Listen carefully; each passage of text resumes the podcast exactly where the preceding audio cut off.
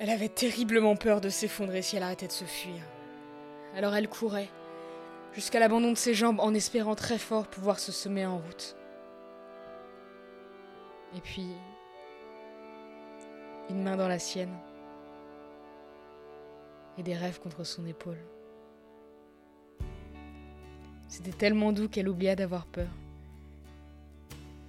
Elle se laissa aller à un sourire entre ses lèvres, et son cœur, doucement, s'endormit contre le sien.